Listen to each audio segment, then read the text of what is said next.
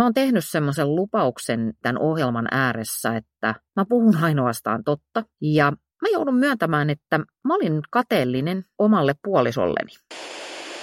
Ja siinä mä seisoin kahvikoneen edessä ja mä itkin. Anna Perhon elämänkoulu. Tää on Perhon elämänkoulu. Tää se on, tää se on, yeah. Anna Perhon elämänkoulu. Nyt on lauantai-päivä ja tää on sillä tavalla poikkeuksellinen lauantai, että mulla ei oo oikeastaan mitään sellaista ennalta lukittua ohjelmaa. Ja mitäpä podcastaa ja tekee vapaapäivänä, no lukee podcastiin tulleita palautteita. Mä saan joka päivä kymmeniä viestejä teiltä kuuntelijoilta ja se lämmittää todella mun sydäntä. Mä luen niistä ihan jokaisen tai joku meidän tiimissä lukee. Tällä hetkellä me ei pystytä vastaamaan niihin kaikkiin, mutta toistan vielä sen, että kaikki luetaan. Me kuullaan sut, me nähdään sut. No, anyway, mun silmään sattui Minnan viesti. Ää, Minna nimittäin kirjoitti tällä tavalla, että kiitos, pidin ensimmäisestä jaksosta todella paljon. Ja nyt siis tämä Minnan palaute on esimerkki erinomaisesta palautteesta, joten kertaan tämän vielä. Pidin ensimmäisestä jaksosta todella paljon. Kiitos siitä. No niin, kiitos sulle Minna, että lähetit tämän palautteen. Mutta sitten hän jatkaa näin. Se on varmasti monelle hyödyllinen, mutta minun ongelmani on hieman toisenlainen. Minusta tuntuu, että uskaltaisin kyllä tehdä, mitä haluan, mutta kun en tiedä, mitä haluan. No nyt on Minna sillä tavalla, että sä et ole yksin. Mä oon nimittäin saanut tämän ohjelman tuotantoaikana, tätä on nyt tätä jaksoa tehdessä niin tehty kuukausi, niin mä oon tänä aikana saanut ainakin neljä tai viisi täysin vastaavanlaista viestiä, jossa lähettäjä pohdiskelee ääneen sitä, että olisi kiva tehdä jotain, mutta en tiedä, mitä haluan. Tämä on mun mielestä valtavan inspiroiva aihe. Mulla on tähän liittyen aika vahva oma kosketus. Ja jotenkin mä inspiroiduin tästä Minnan ja teidän muiden kirjeistä siinä määrin, että mä ajattelin, että tämä jakso on pakko saada purkkiin nyt heti, koska mun päästä lähtee ihan valtava määrä ajatuksia sen tiimoilta, että mitä tästä aiheesta voisi puhua ja miten mä voisin auttaa sua löytämään sen jonkin jutun, mitä sä sitten haluat. Podcaststoren studiohan ei noin lähtökohtaisesti ole lauantaisin auki, eli mä en voi mennä sinne kolkuttelemaan oven taakse ja siksi mä oonkin rakentanut tänne meidän vaatekomeroon, siis kirja- kirjaimellisesti tämmöisen oman hienon kotistudion. Mä oon valtavan ylpeä tästä. Tää on vuorattu kylpytakeilla, mulla on tässä mikki, jossa on villasukka päällä ja täällä on hienosti tämän alusvaatelaatikon päällä viritetty mun nauhoituskone. Et jos tässä äänenlaadussa on jotain vikaa, niin älkää syyttäkö studiota, vaan syyttäkää yours trulyä. Mutta mä lupaan, että tämä sisältö on niin tykkiä, että tämä tulee peittämään kaikki tekniset puutteet tässä lähetyksessä. Mä toivon, että sä kuulet mun äänestä, kuinka innostunut mä oon tästä aiheesta. Okei, okay, mä oon juonut äh, hetkinen yksi pilkku neljä espressoa tähän alle.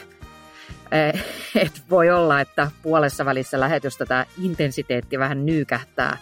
Mutta kuten sanottua, tämä on mulle itselle ihan valtavan läheinen ja tärkeä aihe. Ja mä todella yritän laittaa kaikkeni peliin, että sä saisit tästä jaksosta irti sellaisia ajatuksia, sellaisia näkökulmia, sellaisia työkaluja, jolla sä pystyt alkaa karvaamaan tai veistämään siitä tämänhetkisestä sua viira- riivaavasta pitkästyneisyydestä tai tylsyydestä sitä sun haavetta, sun unelmaa tai edes jotakin suuntaa, jota kohti kulkea. Se on niin älyttömän tärkeää meille ihmisille, niin kuin mä oon toistanut monta kertaa tässä podissa ja tulen toistamaan, että on hirveän tärkeää, että meillä säilyy semmoinen fiilis, että mä oon kulkemassa eteenpäin. Mä oon menossa jotakin sellaista kohti, joka on mulle tärkeää. Jo antiikin filosofit sanoi sillä tavalla, että onnellisen elämän peruskivi on se, että sä ponnistelet itsellesi mielekkäitä päämääriä kohtaan. Tämä ei tarkoita sitä, että koko ajan pitäisi olla aivan hulluna tekemässä. Tämä ei tarkoita sitä, että joka hetki pitäisi uurastaa ja tehdä hirveästi töitä.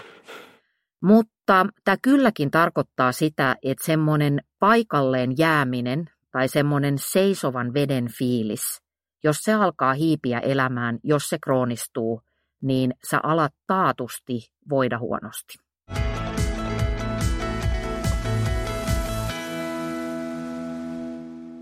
No mutta mennään takaisin tähän Minnan ja muutaman muun teikäläisen kirjeeseen.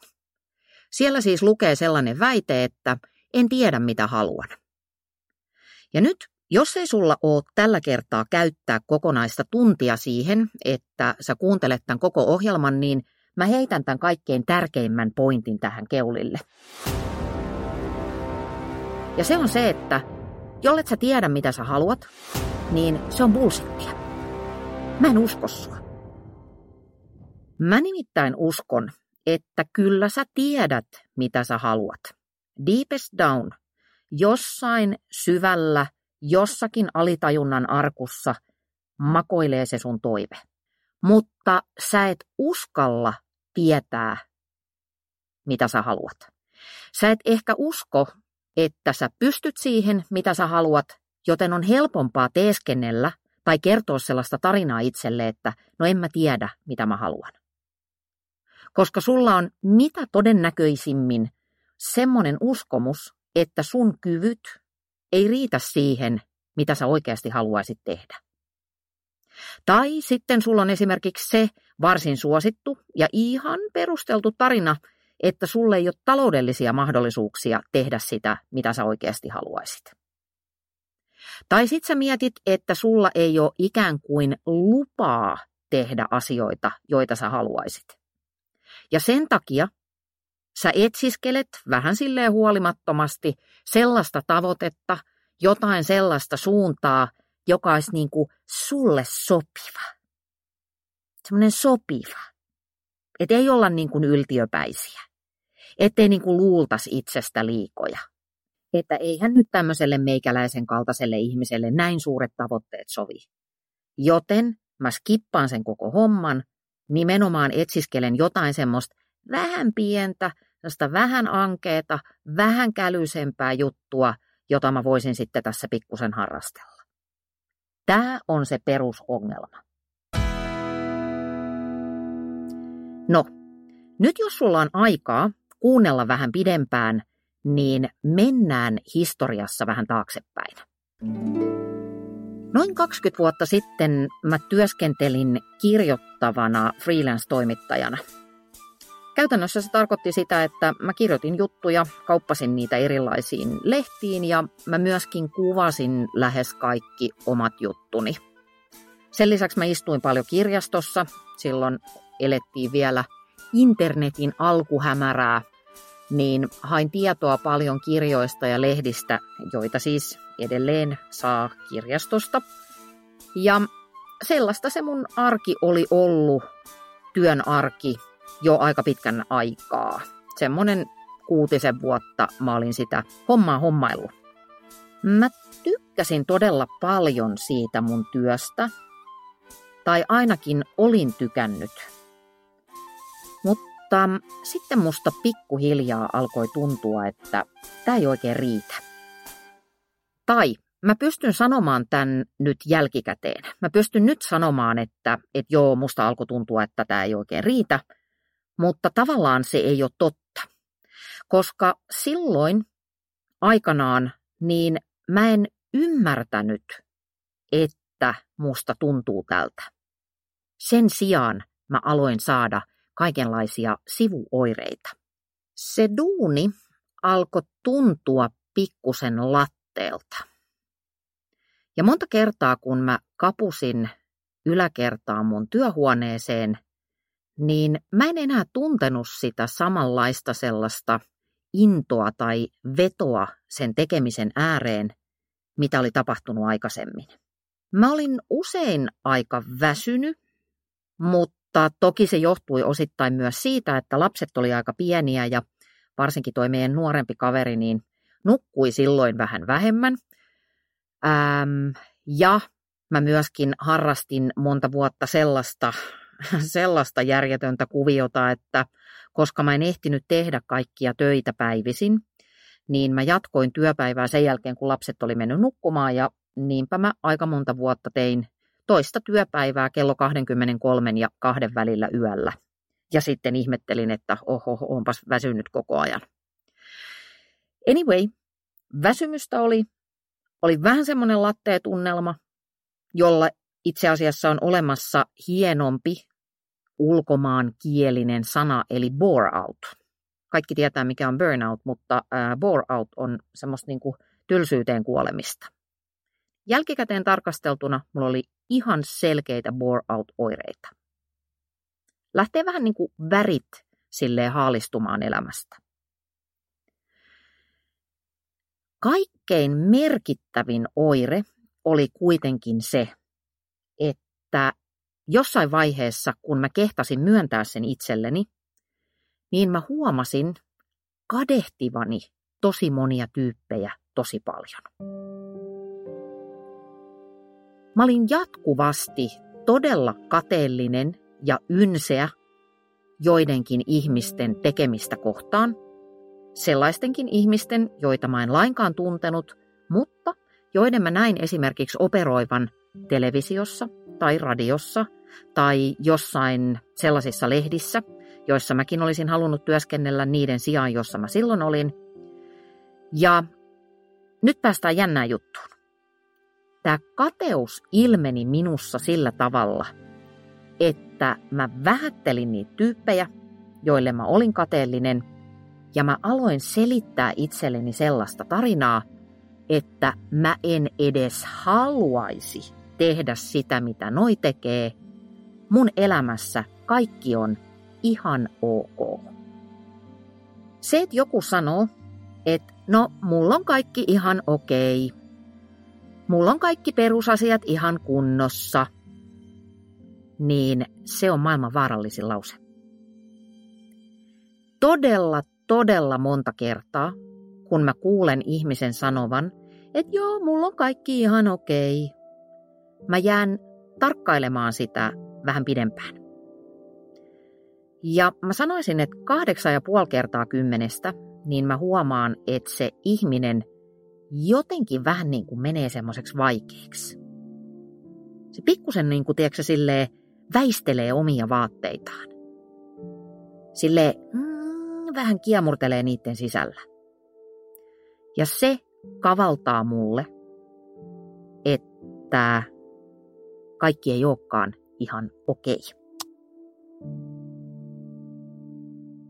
Mutta mitä ahkerammin, mitä vakuuttavammin sä hoet sitä, että kaikki on ihan kunnossa, niin sitä loitommalla sä pysyt kaikista muutoksista.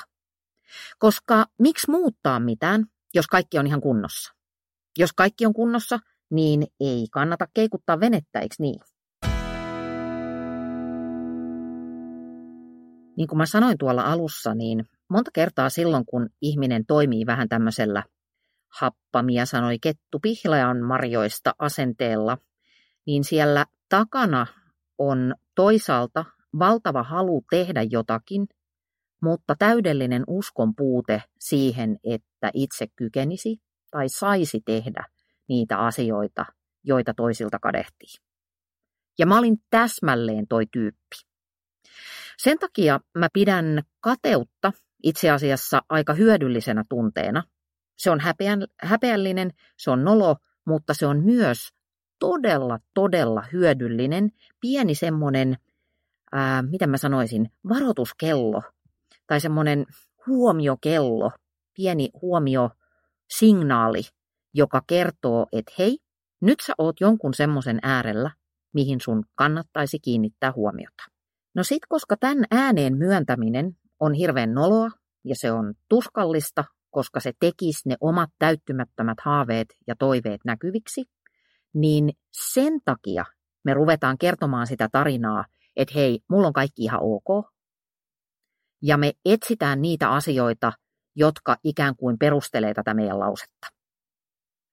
No, tietenkin meidän useimpien elämässä onneksi on valtavasti asioita, joista voisi tai voi ja saa ja vähän pitääkin olla kiitollinen.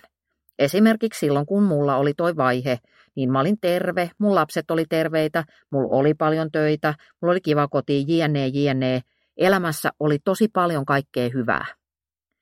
Mutta jos sä uskot, niin kuin mä uskon, että ihmisen tehtävä nimenomaan on kehittyä ja kilvoitella ja mennä eteenpäin, niin silloin oman elämänlaadun kannalta sillä, että tämä fiilis on sun elämässä, että sulla on jotain tärkeää, jonka eteen ponnistellaan, muutakin kuin vaikkapa perhe, niin silloin tuottaa tuskaa, jos se asia ei ole ikään kuin elossa sun elämässä.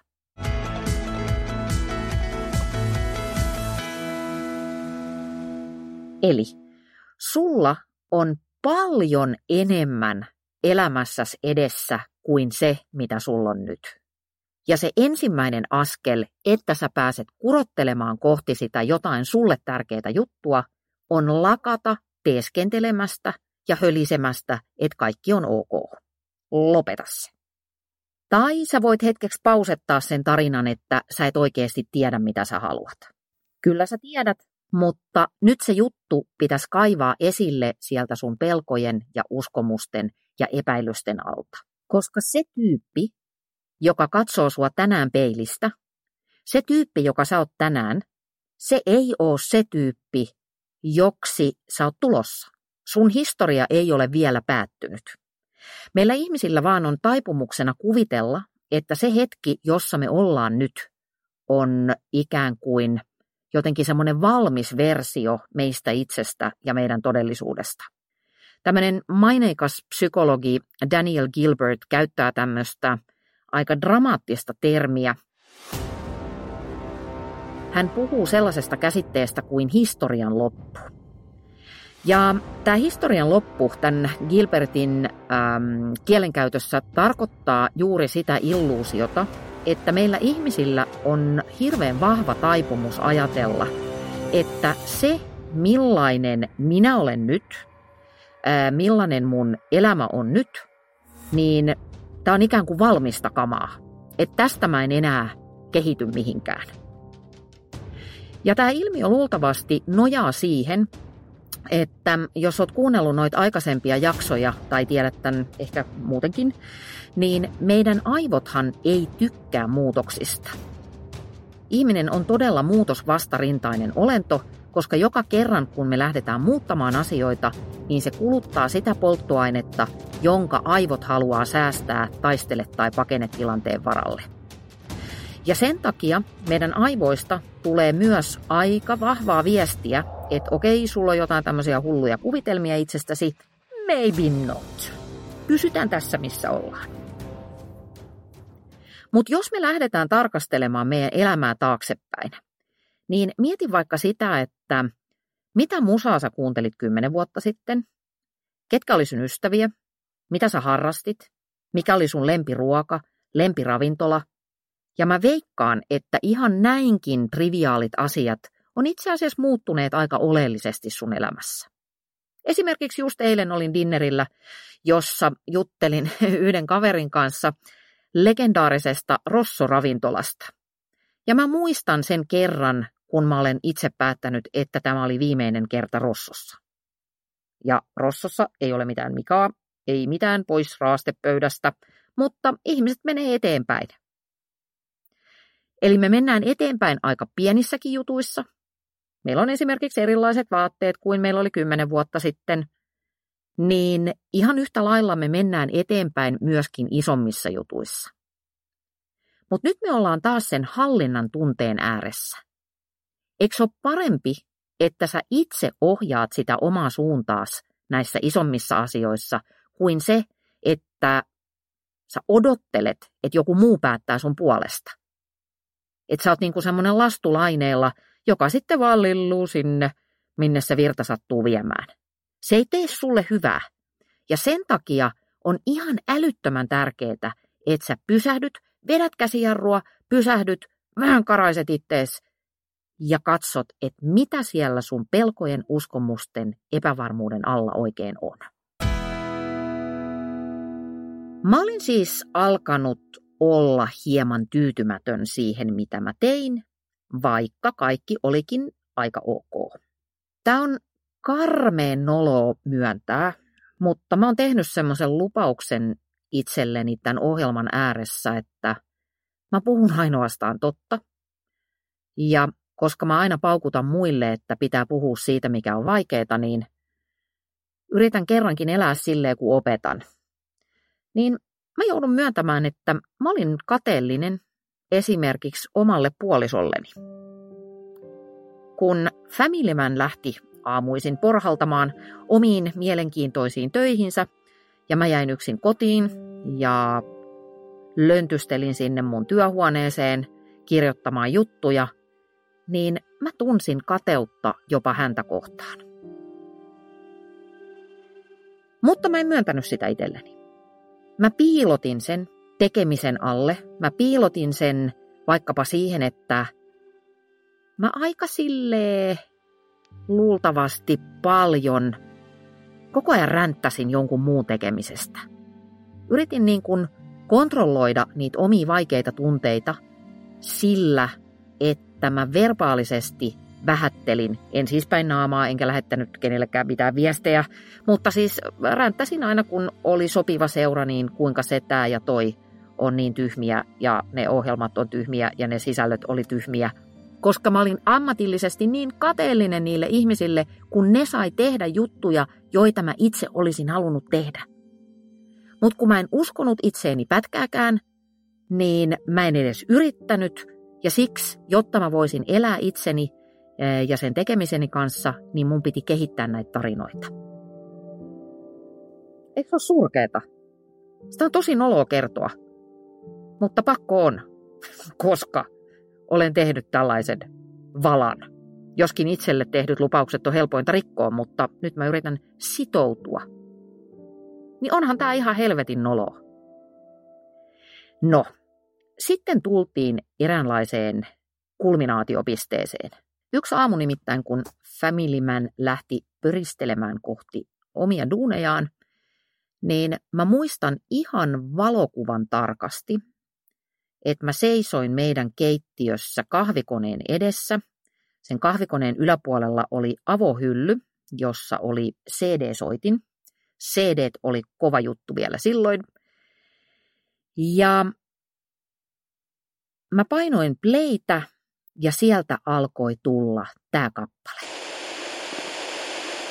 Editointietu tässä terve. Tässä pitäisi nyt soida System of Downin Lonely Day-kappale, hyvin tunnettu surullinen tämmöinen kitararallatus, mutta koska haluan säästää Annan miljoonien eurojen tekijän oikeusväännöltä ja oikeudenkäynniltä, niin laitan tähän nyt vähän tuommoisen samaa tematiikkaa mukailevan kitararallatuksen, mutta koittakaa selvitä, miljoonat säästyy. Tarina jatkuu. Ja siinä mä seisoin kahvikoneen edessä ja mä itkin. Rupesin itkemään. Ja se oli se hetki, jolla mä tajusin, että hei, Mimmi, sulle ei olekaan kaikki ihan niin ok, kuin sä yrität väittää. Mä hetken aikaa siinä kyynelehdin, mutta sit mä muistan myöskin sen, miten mä tulin yhtäkkiä ihan hemmetin vihaseksi. Mä täytyin jostain sellaisesta kiukun ja turhautumisen ja nolouden ja jonkunnäköisen todella hermostuneen innostuksen koktailista, että mä siitä paikasta, omassa muistikuvassani ainakin, niin harpoin yläkertaan silleen neljä askelta kerralla, niin kuin täyttä maantiekiitäjää, tietokoneen eteen. Mä avasin sen koneen, mä menin muutaman T V-tuotantoyhtiön sivuille, Mä olin niitä googlannut sen seitsemän kertaa, mutta en ollut koskaan uskaltanut ottaa kehenkään yhteyttä, koska enhän minä ja kun en minä ja en minä voi, kun minulla ei ole kokemusta. No mistä helvetistä sitä kokemusta saadaan, jollet sä ikinä uskalla edes yrittää jotain? No, mä avasin niitä sivuja, mä katoin sieltä tyyppejä, joilla oli mun mielestä heti jotenkin hirveän pelottavat ja vakuuttavat nimet. Ja mä kirjoitin semmoisen hyvin lyhyen muutaman rivin avoimen työhakemuksen, jossa kerroin, että ää, T V-hommat kiinnostaisi ja olen valmis tekemään mitä tahansa, vaikkapa keittämään kahvia. Mä todella kirjoitin siihen niin, vaikkapa keittämään kahvia. Terveisin Anna. Ja sit, tiedätkö mitä tapahtui? Noin puolen tunnin päästä siitä, kun mä olin lähettänyt tämän viestin, mun puhelin soi. Siellä toisessa päässä oli legendaarinen T V-tuottaja, nyt jo edesmennyt Topi Salo, josta tuli myös mun rakas ystävä. Ja hän sanoi, että meillä on alkamassa tämmöinen ohjelma ja me tarvittaisiin tähän toimittajaa, niin haluaisitko sä tulla haastatteluun? Yritin olla silleen kuulina, että no voin tulla. Ja heti kun se puhelu päättyi, niin mä olin sellainen, yes, yes, yes, yes, apua, apua, apua, apua. Miten mä tuun selviämään tästä, yes, yes, yes, mahtavaa. Ja niin mä sitten pääsin sinne haastatteluun. Mä muistan, että sinne meneminen oli superkuumottavaa, koska tämä liittyi myöskin sellaiseen erään, jolloin mä en uskaltanut ajaa autoa Helsingissä. Tai siis ää, ajoin pakon edessä, mutta kaikkein mieluiten jätin auton tonne Espoon semmoiselle metroseisakkeelle tai jollekin linja-autoseisakkeelle ja sieltä sitten sourin jollain julkisella kulkuneuvolla keskustaan, koska pelotti tosi paljon Ypäjän tyttöä, kun siellä on paljon liikennevaloja ja niitä raitiovaunuja. Mutta silloin, kun ihminen haluaa jotakin tarpeeksi paljon, niin ongelmat selviävät kuin itsestään, ja niinpä minä ja mun totaalisen rämäpikku rooveri suunnattiin keula kohti Katajanokkaa, ja sinne mä menin Kruunuvuoren katu vitoseen haastatteluun hermona, mutta superinnoissani. Mä muistan edelleen myöskin valokuvan tarkasti sen haastattelutilanteen, ja mä muistan sen, kun multa kysyttiin, että olenko ollut aikaisemmin televisiossa töissä. Sanoin, että joo, olen ollut ohjelman taustatoimittajana, mutta sehän tarkoittaa sitä, että sä istut tietokoneella ja soittelet ihmisille. Eli en ollut tehnyt mitään kuvaamiseen liittyvää. Ja mä jouduin aika moneen kysymykseen vastaamaan, että joo, no en oo ja ei ole kokemusta ja en tiedä. Se oli tämmöinen makasiiniohjelma, jossa käsiteltiin mainontaa ja markkinointia. Ja oikeastaan mun ainoa, ainoa yhtymäkohta siihen alaan oli se, että mä luin mainonta- ja markkinointilehteä. Mutta that's it. Ja mä ajattelin, että ei noin mua kyllä varmaan auta. Mutta ne otti. Ne otti mut sinne töihin. Mä oon päätellyt jälkikäteen, että niille ei ehkä ollut tarpeeksi hyviä hakijoita, ja mä tiedän, että ainakin kaksi tyyppiä, jotka siihen olisi rekrytty siihen tiimiin, niin ne ei sitten lopulta ottaneet sitä paikkaa sen takia, että niille tuli jotain muita hommia, mutta niin vain tapahtui, että siitä mun pienestä itkukohtauksesta meni, mä sanoisin, että reilu viikko, ja sit mä oonkin yhtäkkiä ensimmäisissä kuvauksissa. Ja silloin mä sanon, että kaikki oli enemmän kuin okei. Ja siitä alkoi ikään kuin mun elämän uusi tuotantokausi. Mä nimittäin ajattelen, että elämä on tämmöinen jättiläismäinen sarja, jossa on aina uusia kausia ja niiden kausien sisällä on uusia jaksoja. Ja sitten siellä voi olla vaikka erilaisia spin-off-sarjoja, mutta joo. Tästä alkoi mun elämässä ihan uudenlainen vaihe.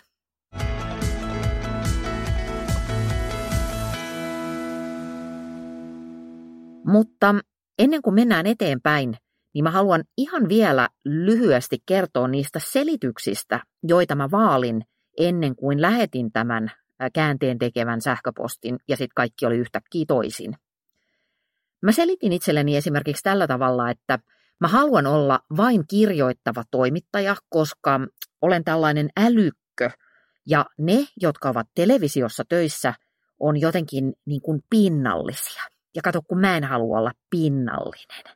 Sitten mun toinen selitys oli se, että jos mä kävisin Helsingissä töissä, me asuttiin sieltä noin viidenkymmenen kilometrin päässä silloin, niin jos mä kävisin Helsingissä töissä ja lapsille tapahtuu jotain, tai kun ne tulee koulusta kotiin ja mä en ole siellä, niin sitten ne kasvaa kieroon ja ää, alkaa käyttää huumeita ja kohta ne on katuojassa ja niillä on heroinipiikki silmässä ihan vaan sen takia, että heidän äitinsä meni pinnalliseen televisiotuotantoyhtiön töihin.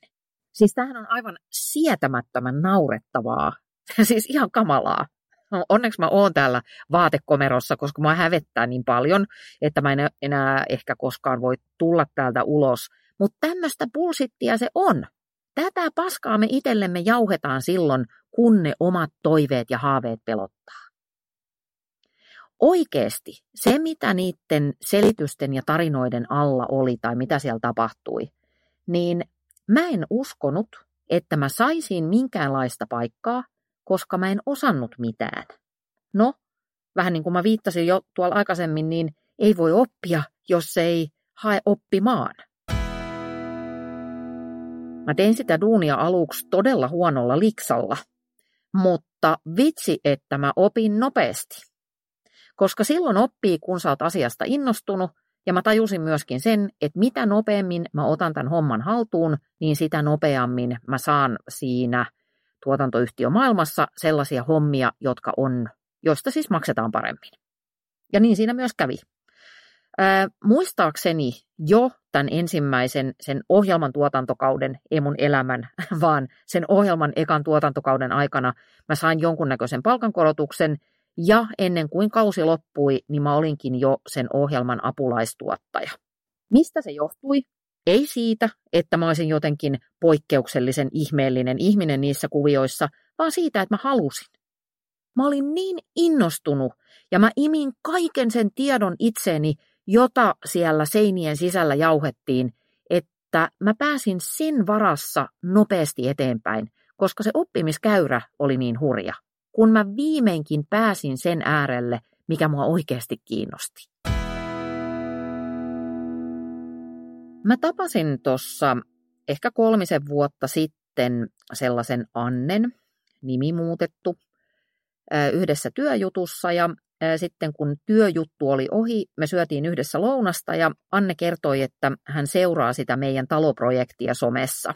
Meillä on siis semmoinen vanha talo, löytyy Instagramista osoitteesta at olipakerran talo alaviivoilla. Käy sieltä kurkkaa, jolle ei ole tuttu juttu. Mutta anyway, Anne seurasi talon touhuja ja ruvettiin puhumaan kaikenlaista sisustusläppää. Ja sitten Anne, jolla oli nimenomaan ihan ok työpaikka siinä firmassa, jossa mä olin siis valmentamassa, niin hän kertoi, että hän on pitkään jo haaveillut, että hän haluaisi alkaa sisustussuunnittelijaksi. Hän näytti kuvia omasta kodistaan. Mä oon jäänyt seuraamaan sitä tiliä ja se koti on uskomattoman kaunis. Siinä on juuri sellaista harmoniaa ja vanhan ja uuden yhdistelmää, mitä kaikki sisustuslehdet on täynnä. Todella hyvännäköistä meininkiä. Hän oli jopa tehnyt sillä tavalla, että hän oli käynyt tämmöisen äh, sisustussuunnittelija jonkunnäköisen lyhytkurssin. Eli periaatteessa hän olisi voinut lähteä kasvattamaan asiakaskuntaa.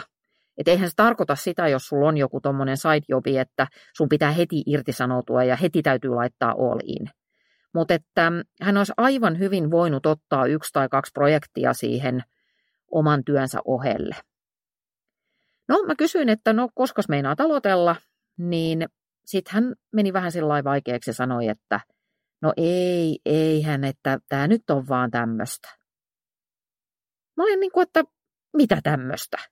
No tää on vaan semmoinen harrastus ja ei me sitten ja kun ei siitä tuu rahaa ja sitten ei, ei, ei ja öö, se, se meni jotenkin niin kuin, mä, mä en päässyt yhtään kiinni siihen aluksi, että mikä häntä estää. Sen sijaan se keskustelu jotenkin oudosti hyppäsi semmoiselle raiteelle, että Anne alkoi kertoa siitä, kuinka loppu hän on siihen nykyiseen työhönsä. Hän oli ollut todella pitkän aikaa siinä samassa firmassa, siellä siis kaikki ilmapiirijutut ja muut ihan kunnossa, mutta hän oli tahkonut sitä samaa juttua yli kymmenen vuotta. Yli kymmenen vuotta samassa työpaikassa, samoja juttuja tahkoten, niin kuka tahansa alkaisi väsyä. Kuka tahansa alkaisi liukua sinne bore-outtiin nimenomaan. No, jotenkin hän oli päänsä sisällä kuitenkin täysin jumissa siinä ajatuksessa, että hän ei, niin kuin, hän ei siihen sisustussuunnittelujuttuun lähde, vaikka siihen olisi kaikki mahdollisuudet. Ja jotenkin niin kuin traagista tavallaan tässä oli vielä se, että Annella ei ainakaan silloin ollut edes lapsia. Että ei ole mitään sellaista äm, semmoista niin kuin estettä, joka ajankäytöllisesti olisi estänyt häntä tekemästä jonkunnäköisiä pieniä kokeiluja. Sitten hän kertoi, että, että hän on nykyään aika väsynyt ja äh, jotenkin niin kuin viittasi sit kuitenkin, että vaikka kaikki onkin ok, niin silti jotenkin siitä puheesta tihkui se, että, että tosiaan väsyttää ja vähän on niin kuin värit kadonnut siitä arjesta. Mutta sitten toisaalta samaan aikaan mitään ihmeellistä ei tapahtunut, hän ei suoranaisesti kärsinyt. Ja tässä just on sen ihan ok:n ansa. Jos mikään ei ole päin helvettiä omasta mielestä, niin silloinhan on hirveän helppo pysyä paikalla. Ja silloin on hirveän helppo lykätä sitä muutosta. Silloin on hirveän helppo survoa ne omat haaveet sinne odotushuoneeseen ja ajatella, että no mä aloitan sitten joskus myöhemmin. Ja tämä touhu vaatii ihan valtavasti energiaa. On kovaa työtä olla haluamatta itselleen mitään. Ja sen takia tämä elämätön elämä, ne käyttämättömät uinuvat toiveet on niin kuluttavia. Se yksinkertaisesti syö meitä todella paljon, jos me vältellään sitä, mitä me oikeasti haluttaisiin. Ja tällä mä vähän perustelen sitä, miten mä sanoin tuolla alussa vähän tylystikin, että jos sä sanot, että sä et tiedä, mitä sä haluat, että mä en usko sitä, niin miksi tämä asia kiehtoo sua? Miksi sä esität sen kysymyksen, että mitä teen, jos en tiedä, mitä haluan? Niin se kertoo siitä jo, että, että jollakin tasolla tämä asia häiritsee sua. Jollakin tasolla se, että sä oot juuttunut paikoilleen, tuntuu pahalta. Mä otan vielä toisen esimerkin. Tuossa kolmisen vuotta sitten niin mä vedin semmoista Anna mennä -nimistä verkkovalmennusta ja sen aikana sain Sarilta hashtag nimi muutettu kirjeen, jossa hän kertoi avioliitostaan. Hän kertoi olleensa naimisissa yli kaksikymmentä vuotta ja sitten hän aika lakonisesti kuvaili sitä, että avioliitto on kuollut noin kahdeksan vuotta sitten. Mies pettää, Sari soppaa, heillä ei ole mitään yhteistä harrastusta tai tekemistä, ei seksiä, ei läheisyyttä. Oikeastaan siinä on jäljellä vaan yhteinen kaunis koti, yhteiset lapset, jotka alkaa olla jo semmoisessa kypsässä teiniässä, muuttavat kohta pois kotoa. Ja niin. Siinä suhteessa oli enää jäljellä tämmöinen kulissi. Sari kirjoitti siinä kirjeessä aika seikkaperäisesti siitä, että, että mikä kaikki siinä hänen puolisossaan on vialla. Ja tuntematta heistä kumpaakaan, niin ei mulla ole mitään syytä epäillä, etteikö Sari olisi oikeassa niissä havainnoissaan.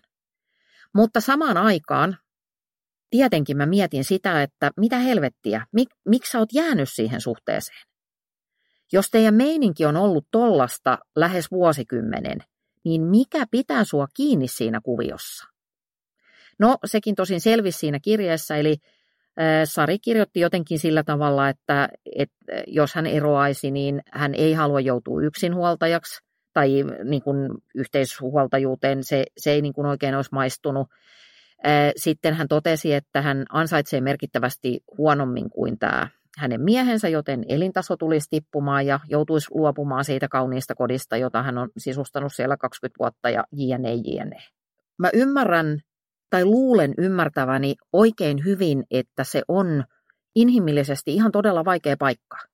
Siinä on nyt sitten kuitenkin sinnitelty yhdessä se yli parikymmentä vuotta. Ja kuten hänkin kirjoitti, niin päällisin puolin kaikki on ok.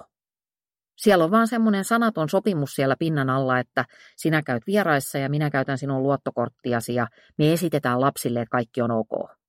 Joskin me aikuiset pidetään lapsia paljon paljon tyhmempinä kuin mitä ne on. Kyllä lapset tietää ja tajuu kaiken lopulta. No mä vastasin Sarille ja esitin hänelle tämän rakastamani kysymyksen, että mitä sä sitten haluaisit? Mitä sä haluat tuohon tilalle? Että jos tämä, mitä sulla on nyt, ei toimi, jos sä vähän niin kuin haluaisit siitä eroon, niin mitä siihen olisi hyvä tulla tilalle? No sit hän kertoi. Hän haluaisi tilalle toimivan kahden aikuisen suhteen. Hän kaipasi rakkautta. Ja se ei ole mun mielestä liikaa vaadittu. Mutta minkä takia hän ei ollut lähtenyt sitä hakemaan, niin sen takia tietenkin, että se pelotti. Me ei aina haluta myöntää itsellemme sitä, mitä me halutaan sen takia, että me aistitaan se vaivannäkö, ne vaikeat tuntemukset, ne taistelut, mitä siellä on edessä, kun me lähdetään muuttamaan asioita. Ja sen takia on niin paljon, paljon helpompaa ja turvallisempaa sanoa, että mä oon ihan ok. Mulla on kaikki perusasiat hyvin, ei tässä nyt kannata hötkyillä. Paitsi että minua vituttaa koko ajan niin paljon, että meinaa pää räjähtää, mutta minulla on silti kaikki ihan ok. Tähän itse asiassa liittyy tähän ihan ok-tarinaan semmoinen mielenkiintoinen piirre, että mitä syvemmällä ihminen on jossain jumissa, sitä ahkerammin se yleensä väittää itselleen ja muille, että ei tässä ole mitään. Sitten siellä on kaikkea tämmöistä, että no joo, että kyllähän kaikkien ihmisten elämässä ja kyllä kaikkien avioliitoissa on ne synkät hetkensä. Niin onkin, that's true. Mutta, niin, kyllä sä tiedät. Jossain sinussa sä tunnet semmoista levottomuutta, joka kertoo, että nyt olisi aika mennä eteenpäin. Silloin kun me kerrotaan tätä tarinaa, että en tiedä mitä haluan, tai kun me vältellään tietämästä, mitä mä haluaisin, niin me usein käytetään jompaa kumpaa näistä kahdesta strategiasta, jotka mä esittelen nyt. Meillä on kanan strategia ja sitten meillä on öykkärin strategia. Kanan strategia on tämmöinen vähän niin kuin uhristrategia. Kanaa pelottaa. Ja hän myöntää sen ääneen. Se on sinänsä, mm, se on niin kuin sinänsä rehellistä, mutta sen sijaan, että hän rohkeasti kohtaisi sen pelkonsa, niin hän sanoo, että mua piluttaa. Ja sitten se menee sen pelon taakse piiloon. Kanan ajatuksissa luuppaa esimerkiksi tällaiset ajatukset. Mä en voi. Mä en ole vielä valmis.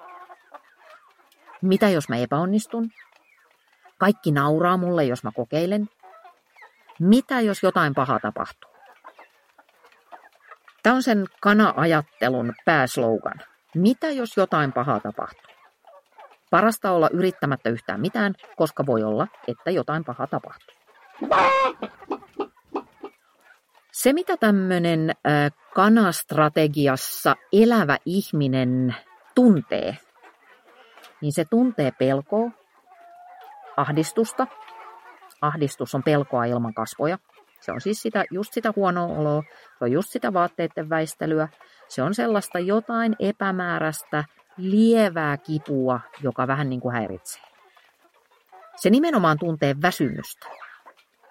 Todella usein, kun mä tapaan ihmisiä, jotka valittaa omaa väsymystään, niin hyvin nopeasti jostakin rivien väleistä mä alan kuulla, että tuolla on jotakin ongelmia tällä alueella. Ja silloin alkaa taas tarinat kukoistaa. Me kerrotaan, että me ollaan väsyneitä sen takia, kun mun työnantaja sitä tai suoritusyhteiskunta tätä, jne, jne. Kun oikeasti, aika usein, olen sanonut tämän aikaisemminkin, kysymys on jostakin yksityiselämän alueella olevasta ongelmasta, jota ihminen ei välttämättä edes itse tunnista. No mut joo. Eli pelkoa, ahdistusta, väsymystä, arvottomuutta, arvottomuuden tunnetta, merkityksettömyyttä. Mä en ole tärkeä. Mulla ei ole omaa paikkaa tässä maailmassa. Ihan sama, mitä mä teen, kun ei sillä ole kenellekään mitään väliä. Ja sitten siellä on huolia. Ja nämä on tosi ikäviä tunteita, ja mä en halua, että sä joudut elämään tällaisten kanssa. Sä oot tärkeä ja sulla on merkitystä. Meidän pitää nyt vaan löytää sulle semmoinen pieni oma ekologinen lokero tästä maailmasta, jossa se sun potentiaali pääsee kukkimaan. Siitä tässä on kysymys. No sitten otetaan tämä öykkäri. Öykkäri on se, joka mä pääsääntöisesti aikaisemmin olin. Eli öykkäri ajattelee, että no joo, en mä halua sinne telkkariin töihin, kato kun mä oon tää älykkä.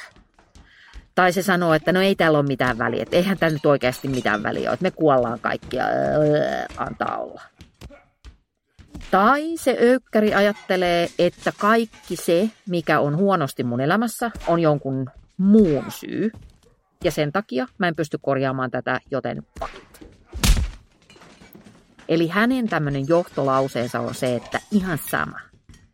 Mä välitän jostakin niin paljon, että mä joudun teeskentelemään, etten mä välitä ollenkaan.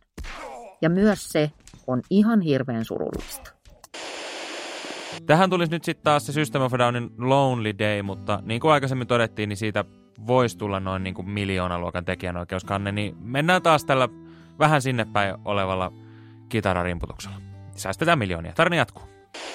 No mitä sitten pitäisi tehdä? Nimenomaan pitää tehdä edes jotain. Action is enemy of stuck. Mä en oikein tiedä, mitä mä kääntäisin tämän elegantisti suomeksi. Varmaan tarkoittaa, tai mä sanon näin, että toiminta tappaa jumituksen. Toiminta tappaa jumituksen. Okei, tämä ei ole ehkä paras mahdollinen, mutta mennään tällä.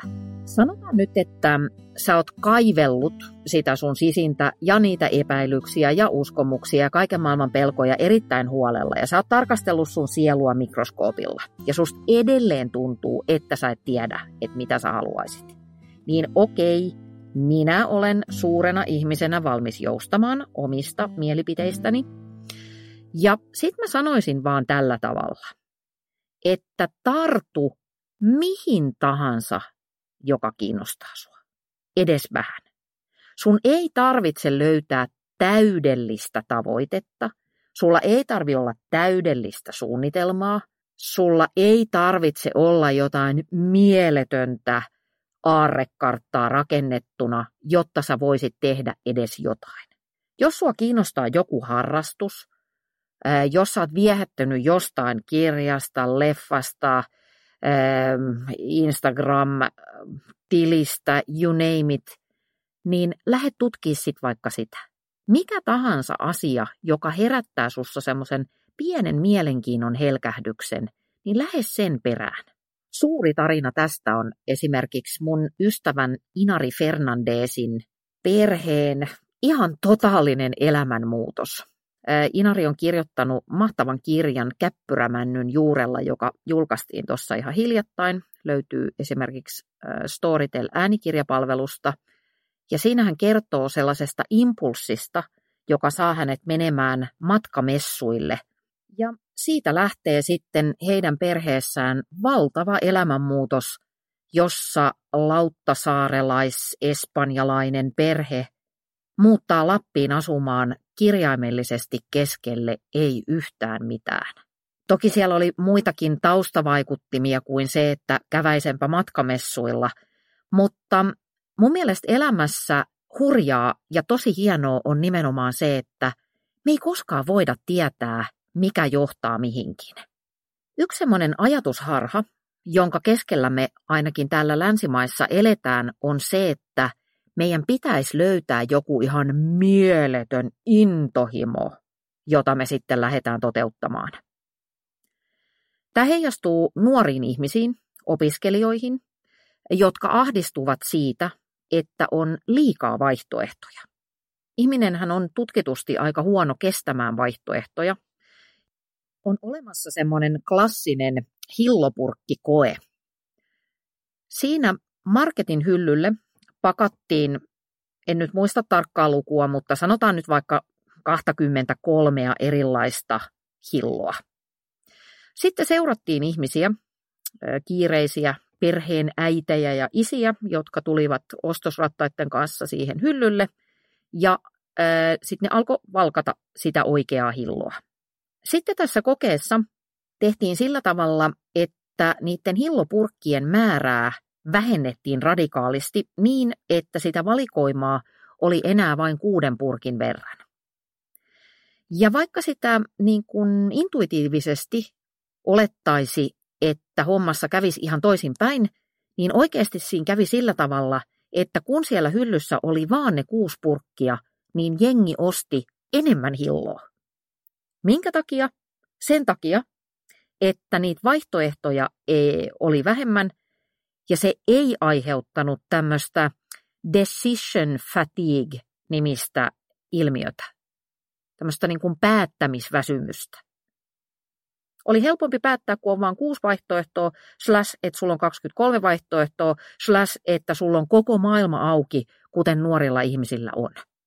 Ja sitten kun siihen viereen leipastaan se passion, napataan Instagramista muutamat voimalauseet, että follow your passion ja eat your passion ja sitä ja tätä passion, niin ei ole ihmekään, että voi kyllä oikeastikin tulla semmoinen fiilis, että en mä oikein enää tiedä, että mitä mä tässä tekisin. Eli tee jotain pientä ja katso, mihin se johtaa. Jos ei se johda oikein mihinkään, jos se on umpikuja, sä oot edelleenkin vähän pitkästynyt, niin tee sitten jotain muuta. Se pointti on vaan siinä, että tee edes jotain. En muuten malta olla sanomatta vielä tuosta passion-hommasta, kun mä luin tämmöisen erinomaisen hyvän kirjan, jonka nimi on So Good That They Can't Ignore You. Eli tule niin hyväksi, että sinua ei voida ohittaa. Tämän kirjan nimi on otettu koomikko Steve Martinilta. Steve Martinhan on yksi kaikkien aikojen arvostetuimpia koomikoita, ja hän on jossain tokaissut, että hän nuorena poikana päätti, että, että hän treenaa tätä koomikkohommaa niin kauan, että hänestä tulee niin hyvä, että sitä ei kerta kaikkiaan voi jättää ulkopuolelle laskuista, kun rakennetaan jotain komediaohjelmaa vaikkapa johonkin ravintolaan tai venuelle tai T V-ohjelmaan tai leffoihin. Ja niin siinä sitten kävi. Mutta sen kirjan varsinainen ydinajatus, mihin tämä Steve Martin hommakin liittyy, on se, että sulla ei ole pakko lähtökohtaisesti olla sitä passionia, intohimoa, vaan yleensä intohimo syntyy siitä, että ihminen on vain tehnyt jotain asiaa todella paljon. Mä voin tämän sillä tavalla allekirjoittaa omalta kohdalta, että kun mä oon kirjoittanut ja tehnyt sisältöjä tosiaan sen reilun neljännes vuosisadan, niin mä suhtaudun todella intohimoisesti kirjoittamiseen ja erilaisiin sisällön tuotantoon liittyviin, mitä mä nyt sanoisin, asioihin. Mieheni tietää tämän oikein hyvin. Ei ole ihan yksi eikä kaksi kertaa, kun mä täällä kotona suureen ääneen viisastelen, että miten minä olisin tehnyt jonkun asian. Ja vaikka itse sanonkin, niin mä usein kyllä tekisin jotain juttuja paremmin kuin muut, ihan vaan sen takia, että mä oon harjoitellut niin helvetisti. Mun elämässä on tänä päivänä merkittävästi enemmän sellaisia päiviä, että mä oon kirjoittanut jotain, kuin sellaisia, että mä en olisi. Ja sen takia kirjoittamisesta ja sen variaatioista, koska se kirjoitustaito ja se rutiini on vienyt mut tosi tosi moniin paikkoihin, minne mä en olisi ilman sitä päässyt, niin siksi siitä on tullut mun intohimo, jos pääset kiinni tähän storiin. Ja se, että mä oon aikanaan seurannut sellaista niin kuin ärsykettä tai semmoista cuetä, semmoista pientä nuottia, että hei, että tämä voisi olla mun juttu. Mä oon seurannut sitä, mä oon jatkanut harjoittelemista, niin se todellakin on avannut mulle ihmeellisiä portteja. Ensin mä kirjoitin niitä lehtijuttuja, sitten mä kyllästyin siihen, mutta mä tajusin, että esimerkiksi television tekeminen on todella pitkälle kirjoittamista. Siellä kirjoitetaan käsikirjoituksia ja siellä kirjoitetaan meilejä ja siellä kirjoitetaan tarjouksia ja siellä kirjoitetaan budjetteja ja avataan niitä ja siellä tehdään ohjelmatekstejä, vaikka mitä. Valmentajan työ on tosi pitkälle kirjoittamista. Mä kirjoitan useamman kerran viikossa erilaisia käsikirjoituksia erilaisiin tilanteisiin. Tämä ohjelma on kirjoitettu. Toivottavasti tässä ei maistu kauheasti paperi, mutta paperilta tämä on lähtenyt. Eli se, mitä mä yritän sanoa, on, että kun sä antaudut jollekin edes miedosti kiinnostavalle tekemiselle, niin se tekeminen voi viedä sut vaikka minkälaisiin paikkoihin ja ulottuvuuksiin, jossa vaan niin kuin suostut seuraamaan sitä ja tekemään ja ahkeroimaan ja toistamaan. Sitten kun sä myönnät, että sä oikeasti tiedätkin, mitä sä haluat, tai kun sä lähdet seuraamaan jotain tämmöistä liidiä, niin se on mahtava hetki. Se on ihan niin kuin raitistuisi. Tiedätkö sä? Että sä, sä oot ollut pääsekaisin kaksikymmentä vuotta, ja sit sä lopetat, ja lusit pienen kankkusen, ja sen jälkeen sun pää on kirkas, sun keho on täynnä virtaa, sä oot täynnä energiaa, kaikki on kristallin kirkasta. Mutta ihan niin kuin raitistuneella, niin se elämähän ei muutu automaattisesti helpoksi sen jälkeen, kun lopettaa dokaamisen. Si- niin ei tule tapahtumaan. Nyt ne ongelmat ja ne vaikeudet, joita sä kohtaat, niin ne on sun itse valitsemia. Ja tiedätkö sä mitä? Kun ne ongelmat liittyy siihen sun päämäärään, niin vaikka se tekeminen on välillä vaivalloista, niin se on silti hauskaa jo tehdessä. Siitä erottaa itse asiassa sen, että sä oot oikeiden asioiden ääressä, kun se tekeminen itsessään tuottaa tyydytystä ja mielihyvää silloinkin, kun sä oot vähän kiipelissä. Silloin, jos sä teet jotakin sellaista, joka ei ole oikein sun omaa, joka ei enää innosta tai joka ei ole koskaan enää innostanut, niin ne hankaluudetkin tuntuu paljon isommilta. Silloin me yleensä ajatellaan, että voi kun mä pääsisin vaan tämän loppuun, pääsis nyt tästäkin. Selviäis nyt tästäkin, niin sitten siellä jossain alkaa se mun oikea elämä. Mut kun sä teet juttuja, joista sä itse tykkäät, jotka on sulle arvokkaita, jotka on sulle merkityksellisiä, niin ne vaikeudetkin, ne saa merkityksen ja sen takia se tekeminen on mielekästä, vaikka se olisi vaikeeta. Ja tää on se paras palkinto, jonka sä saat siitä, että sä uskallat toivoa itsellesi asioita. Jos mä vaikka palaan tähän mun tuotantoyhtiöesimerkkiin, niin sen jälkeen kun mä olin saanut sen työsopimuksen, niin mä havahduin aika nopeasti siihen, että mm, toden totta, minähän en tiedä tästä tuottamisesta hevon humppaa. On aivan totta, että nyt on hieman hankalampaa, kun lasten pitääkin lähteä omin päin kouluun, kun mamero ei ole heitä aamulla saattelemassa. Ja on totta, että joudun ajamaan autolla Helsingin keskustassa. Tätä ennen oli tapahtunut kerran muun muassa sillä tavalla, että kun mä ajauduin liian lähelle Ruoholahden risteystä, tsadilaiset tietää mistä puhun, se on siis hyvin helppo risteys, jossa on liikennevalot, mutta kun mä ajauduin liian lähelle sitä, niin mä tein U-käännöksen länsiväylällä, joka on aivan hengenvaarallista ja mä olisin todella helposti voinut aiheuttaa siinä suuronnettomuuden. Mutta nyt ei ollut enää vaihtoehtoa. Mä halusin mennä sinne tuotantoyhtiöön. Mun oli sen takia ajettava paitsi Ruoholahden risteyksestä, mun oli ajettava koko kaupungin läpi Katajanokalle sinne toimistolle, ja niin se vaan lähti sujumaan. Kun sä lähdet muuttamaan jotain elämässäsi, kun sä lähdet tavoittelemaan jotain sellaista, mitä sä oot pitkän aikaa pelännyt, niin sun aivot ei ole sun puolella. Ne huutaa sulle, että älä kuule viitti, ei tää ole hyvä juttu, tää ei kuulu sulle. Tai voi olla, että sun ympärillä on vääriä ihmisiä. Ei ole ihan harvinaista, että kun joku lähtee tavoittelemaan jotain aluksi vähän hullulta kuulostavaa tai hullun isolta kuulostavaa juttua, niin Siinä ympärillä voi olla ihmisiä, jotka ei halua sitä sulle. Miksi? No sen takia, että kun joku vaan a- ottaa ja alkaa tehdä, niin se tekee näkyväksi sen, mitä niiltä muilta puuttuu. Se tekee näkyväksi sen, mitä ne ei itse uskalla. Eli yritän vaan sanoa, että edessä joo, on hankalia tuntemuksia, siellä voi olla vaikka mitä vastoinkäymisiä, mutta puske niistä läpi.